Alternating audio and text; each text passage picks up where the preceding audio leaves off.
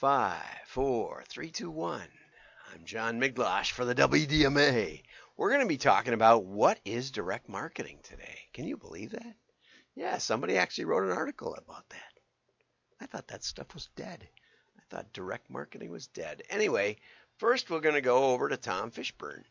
Crossing the Chasm. Okay, and here's the innovators running up the hill, the early adopters running up the steeper hill. Everyone will love our new product. Love, love, love, love. He's going to go on to say that this is about the herd mentality, you know, and, and maybe in marketing, you know, where they're all jumping off for A I, but they don't even know how to build a labeled data set to train the thing. Doesn't matter what algorithm you use if you don't have the right data. Anyway, and but the point is is that there is no bridge right here that's that's certain to get you across that chasm, right? There's no bridge. These people might be very, very different. And uh, I told the story about Pringles last year, or last week, maybe last month, anyway, where they did all kinds of preliminary testing, and and they sold, the Pringles just flew off the shelves. They couldn't keep them stocked. So they built a couple more plants and started rolling it out across the country. And what they found was that there were lots of people interested in this phase, and but they didn't really like Pringles once they tried them. You know, and so the demand did not take off as the test marketer, the test markets might have predicted. And we've seen this in other things. You know, Betamax was much better quality than V H F. Um, the original mobile phones were better quality than the cellular network. You know, and uh, Iridium Go, as an example, Iridium, the satellite network, was... Uh, you know, it was great if you traveled around the most remote parts of the world, um, but very, very expensive. But the cellular network took off because it was, mm, how do you, it was inexpensive. Everybody could, you know, it lowered the barrier of cost, right? I don't think the V R headsets have figured that out yet, but we're going to talk about that as we go into the article. And uh, I have, my latest patent um, is in a beehive. That's uh, it's not really new. It's just a combination of many, many uh, non-traditional beekeeping features, high insulation, a different kind of beekeeping frame, other things like that, and um, and relatively inexpensive. So it's really targeted for gardeners more than beekeepers. But um, it turns out the bees are more flexible about their housing than the beekeepers. And so I'm in, I'm probably still in this phase right here, but, but it, it, it is challenging. You know, it's always challenging when you're bringing up a new product. What the challenges are, are hard to anticipate. So uh, Tom has drawn this kind of commercial based on a nineteen ninety-one classic, Crossing the Chasm book by Jeffrey Moore, which was based on a nineteen sixty-two book, Diffusion of Innovators. Is it sixty-two? Yeah. Okay, which was by Everett Rogers. And uh, and so he says, you know, in a world where we run after the shiny object, it's nice to see something that's been around for more than thirty years. And that's true. And what it says is, basically, is that early adopters and early majority have bedeviled marketers. What appears to early ado- what appeals to early adopters won't necessarily lead to customers in the early majority. And you see things like Peapod, you know, and many, many grocery delivery services going under. The online grocery, the, the pandemic really, really gave it a shot in the arm, I, I think. And now there's a few that are actually seem to be viable. Um, sometimes the chasm is hard to see through the hype. A herd mentality can lead to companies, lead companies to leap like lemmings into the chasm. Uh, uh, another recent example is the uh, the scooter market, the electric bike and scooter rental. You know, I I watched, I don't know why I watched, but I watched this video of guys with p- powerful magnets fishing around in like city ponds, and they find scooter after scooter after sc- these electric scooters for some reason thrown into ponds. uh, and I don't know why exactly. It's just disgusting. Um, all those batteries and everything uh, destroyed. Uh, Amsterdam had bicycles, lots of bicycles, lots of scooters in the bicycle in the channels of Amsterdam. Anyway, the V R and the metaverse has been a classic recent case in point. Despite heavy investment and attention, Meta's Oculus platform has struggled to cross the chasm. Okay, we're going to talk about that a little more. Apple's Vision Pro announcement last month looked took a very different tack, not using even the terms metaverse and virtual reality. In the findings report, Lawrence Vincent recently wrote a fascinating analysis on Apple Vision Pro as a case study in the art of reframing expectations to cross the chasm, as he put it, by positioning Vision Pro as an integral component to the Apple ecosystem that you've come to rely on. Apple is reframing expectations. Despite C E O Tim Cook's proclamation that the device is revolutionary, what Apple did really was pitch the faithful on an experimental approach to get more from existing Apple devices and platforms. While Zuckerberg wants you to leave the world to, you know, to explore the metaverse, Apple wants you to make its ecosystem more seamlessly integrated into your real world. Apple's positioning of the device as a new kind of computer also affects the pro- product's tra- targeting strategy. It's likely to be more mainstream than the existing consumers of V R technology. Rather than identifying as hardcore gamers, uh, Apple's device will likely attract the company's super users who have demonstrated in the past they can drive downstream adoption. It's funny because I, I went to Robin... Robin McNeil, uh, who was the product manager for um, PowerPlay, Cognos' data analytics platform. And this was in about nineteen ninety-five, maybe two thousand. I was up in Ottawa for some reason, and, and we had lunch, I think, or dinner. And I said to him, you know, what you should be thinking about is, I mean, you've really brought three D dynamics uh, to... data anal- an- analysis. I said, what you should be thinking about is three D. And he said, how the heck do you do three D? I said, well, you do it with a V R helmet.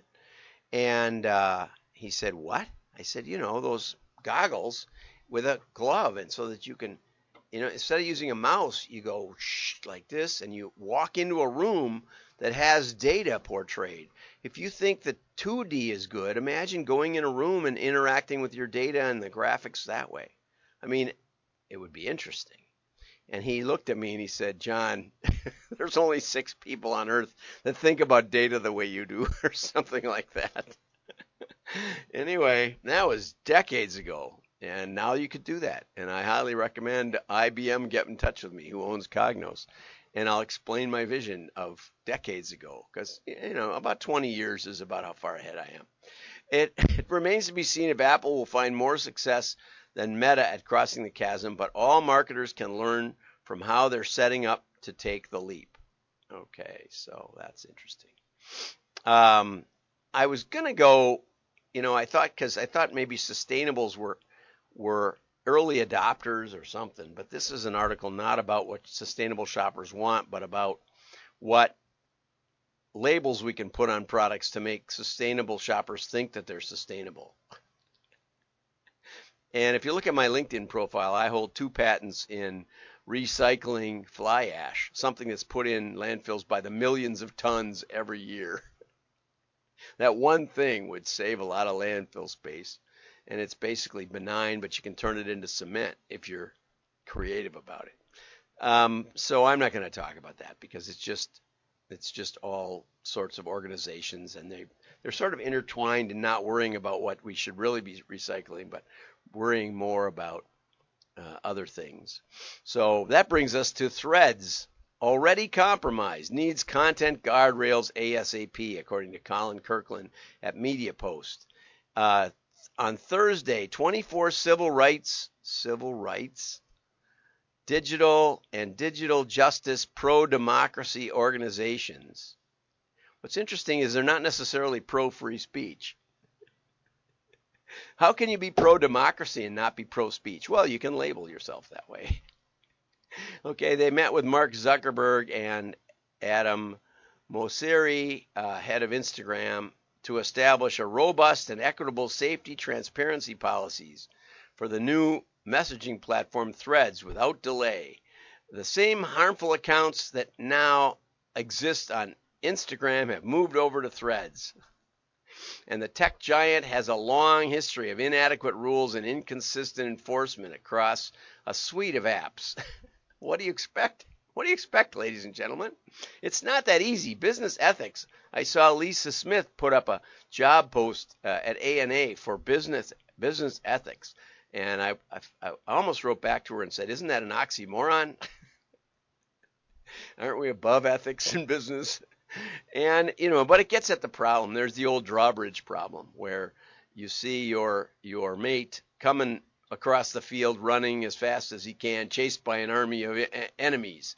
Uh, and you know that the drawbridge r- raises slowly. So you can either close the drawbridge and doom your mate to de- to death, or you can leave the drawbridge down and doom your city to death. Which do you choose? And that's kind of how these filters work. You can filter everything, or you can filter nothing. And uh, what I think is funny is, you know, they, they lump together neo-Nazis, which I've never run across, actually, in Twitter, election lies. And I, you know, I don't know what that means, but I know that if you followed Nancy Pelosi or or uh, or Hillary Clinton after twenty sixteen, the election was compromised, and we should go back and recount and do all these things. Interestingly, we had three recounts after Hillary's uh, after Hillary's election in three different states. I don't remember there being election recounts in twenty twenty, really. There was some forensics work where they found an enormous number of valid, uh, ballots had been invalidated, where the where the the printed ballots didn't work in notable Republican counties in or in Republican precincts in Maricopa County, uh, where Pennsylvania sent out something like one point five or something one point eight million mail mail-in ballots and got back two point four million, where Wisconsin had in previous elections, twelve to fifteen thousand disabled voters who were exempt from some of the from some of the uh, voter I D regulations and voter on-site regulations of Wisconsin, and it all of a sudden went to about one point uh, about one hundred sixty thousand. You know, in an election where there's only twenty thousand difference. I watched firsthand as the Wisconsin election results came in early in the morning, where the all of a sudden Joe Biden got one hundred thousand extra votes. Just one update. And so, you know, I, I'm only agreeing with Hillary Clinton, but those kind of posts got blocked on Facebook, right? I know that there were a lot of treatment ideas uh, in COVID that got blocked by Facebook, right? And uh, now it turns out, whoopee, you know, some of those things probably were effective, you know, especially since they were endorsed in two thousand five by, by Anthony Fauci as being effective for SARS. But all of a sudden, in twenty twenty, they were they were marked misinformation. So we have a little problem here in what is misinformation and what isn't, right? And uh, who writes the rules? The fact checkers, of course, have a very vested interest in getting more fact checking. I don't know that you get a degree or a master's or a P H D in fact checking. It's a very, very difficult thing, especially since science is not fixed. You know, which brings us to climate change, right? I, I'm fascinated by the decay of the magnetic field, by the shift of the poles that's happening. You know, and I know it's happening because they're relabeling runways because they have to change the, the compass heading. The runway hasn't moved, but the North Pole, magnetic North Pole, is moving. And so I know some of these things are true, but, you know, that gets marked climate denialism because it doesn't agree with the C O two uh, hysteria. So we've got lots of things that need conversation, right? Nuclear power needs conversation. Geothermal needs conversation. We need plenty of conversation. And yet, too often, those things are getting blocked. And so I don't have much confidence that Threads will be any better than any other platform. And Uh, it says Meta must implement basic moderation saf- safeguards on Threads now, or the platform will become as toxic as Twitter. Well, I've been on Twitter since two thousand five or something crazy, since pretty much it began. Uh, and um, or maybe I think it began in two thousand seven or eight. I think, I, but I've been on there for a long time. And uh, it seems to me there's better conversation now than ever. You know, I see posts by conservatives getting bashed by by uh, by the other by other people. I see posts by liberals getting bashed by conservatives. You know, I see community guidelines posting something that clarifies stuff, that there might be a point to some of this thing, these things, and uh, it seems all a lot more healthy than the big tech government collusion that we know is is in in evidence.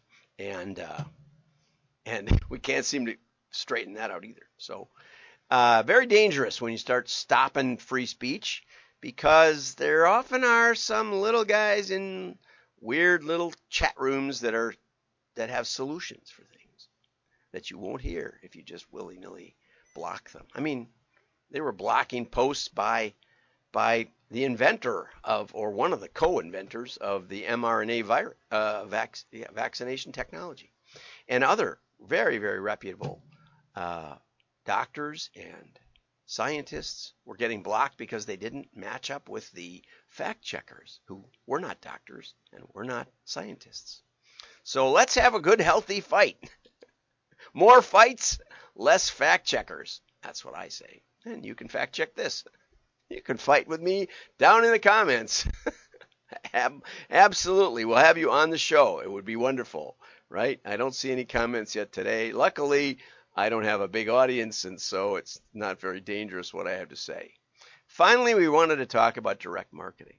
And, um, you know, I think in my in my articles on LinkedIn and on my – I'll I'll post my seminal – co-authored paper with Connie Bauer about the definition of direct marketing. As far as I know, it was the first uh, peer-reviewed de- definition of direct marketing to ever appear. And um, I think we wrote it in the late eighties. And um, it basically said that testing was the key, that every marketing effort seeks to cause a measurable effect. It may be, maybe you remember the product while you're strolling down the grocery store aisles, or maybe you click a website. Every marketing program wants a measurable effect. Some are more direct than others. The difference between direct marketing and everything else is that it's a heuristic system of testing, where we integrate testing into our, as a strategic weapon. Uh, is it a tactic? No, it's not. The tactics are what media we might use, what messages we might test, and a whole array of other testing technology. So I wasn't uh, too high on this, but I think it was interesting that that Shandan um, wrote about it, because I haven't seen a lot of direct marketing articles. Um, he focuses on the personal connection, which, you know, again, all marketing attempts to set up at some level, uh, generating a, a a client response, and uh, making it measurable. It's kind of like the, the traditional uh, D M A definition, which I've had a lot of problems with.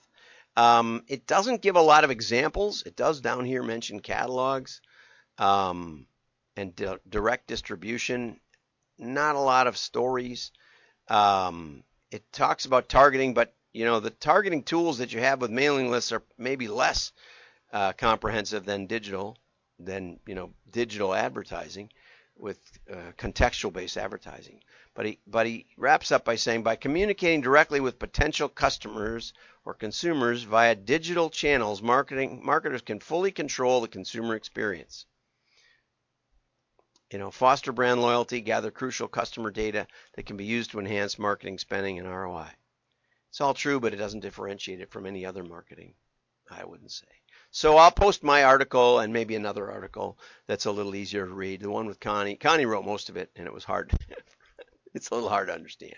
But I'll put them both in the show notes, w d m a dot org. Go over there, subscribe for free, and you can get access to the members section where the articles for every day are stored. Bye-bye.